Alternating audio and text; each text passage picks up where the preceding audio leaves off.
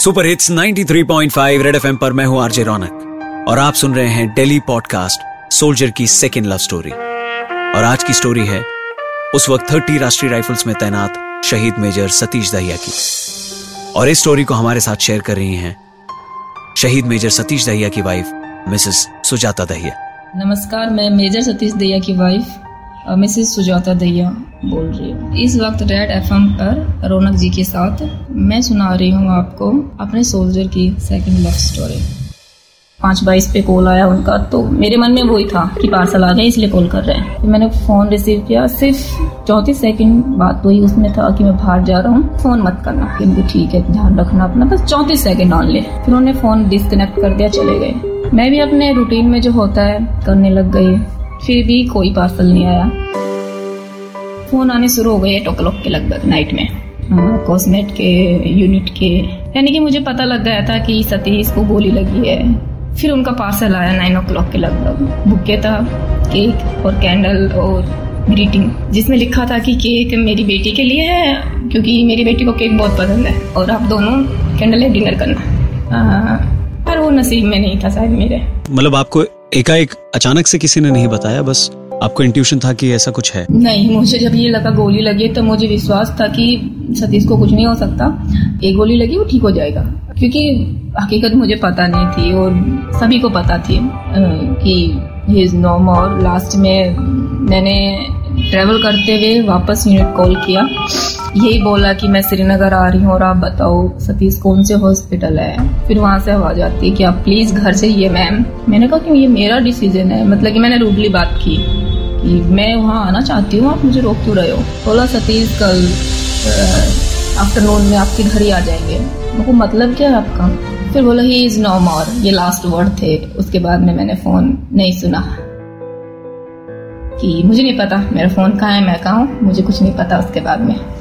उस वक्त आपकी बेटी से आपने कुछ शेयर किया था? कुछ उनसे कहा था? बेटी कुछ नहीं समझती थी। बेटी ढाई साल की थी मतलब है तो उसको कुछ नहीं पता। पापा को देखा तो सिर्फ़ एक वर्ड बोला। जो शायद मुझे नहीं कहना चाहिए, पर उसने बोला कि वो कॉटन होता है देख के। पापा के ये क्या है? और फिर वो ये भी मुझे किसी ने बताया, क्योंकि मैं उस टाइम नहीं थी इस टाइम कि मैं मेरी बेटी क्या बोल रही है, बेटी कहाँ है, मुझे कुछ नहीं पता था उस टाइम तक। नाइट में जब सब कुछ हो मतलब कि होने के बाद रूम में थी, बेटी को लेके आए कि अब इसको, क्योंकि वो मेरे बिना नहीं सोती है। फिर उसने एक वर्ड बोला कि, मम्मा, मैंने ना पापा की जय की। मेजर सतीश ने एक बार अपने पिताजी से कहा था, शायद कि करीब पौने पाँच बजे के करीब शायद उनकी बात हुई थी कि कुछ आतंकी हमला हो गया। इस बारे में आपको पता था? पिताजी ने बताया था? हाँ बताया था। तो पापा ने कहा था कि बेटा मेरी तरफ़ भी देख लेना। उनके वैसे भी वो ब्रेव थे। काफ़ी पहले भी उन्होंने काफ़ी मिलिटेंट मारे, काफ़ी ऑपरेशन किए। वो इसी में, मेरे लिए मुझे एक ही वर्ड बोलते थे, मैं कभी, मैं बोलती थी उनको तब कि मेरे लिए कोई गोली बनी नहीं है। मत डरो।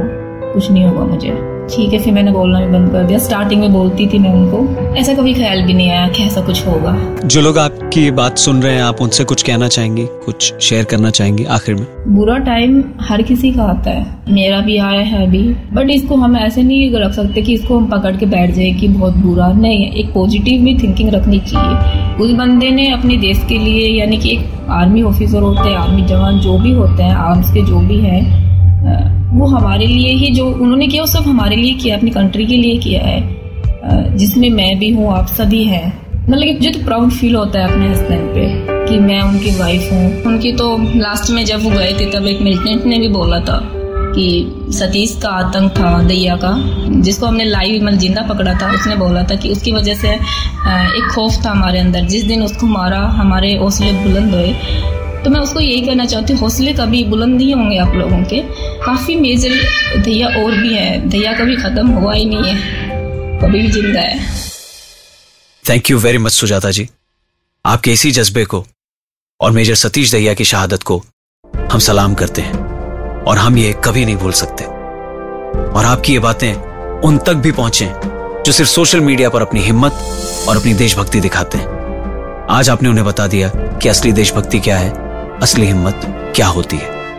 कल एक और ऐसे ही देश के वीर सपूत की कहानी लेकर मैं आऊँगा, सोल्जर की सेकेंड लव स्टोरी में। 93.5 रेड एफएम बजाते रहो। जय हिंद।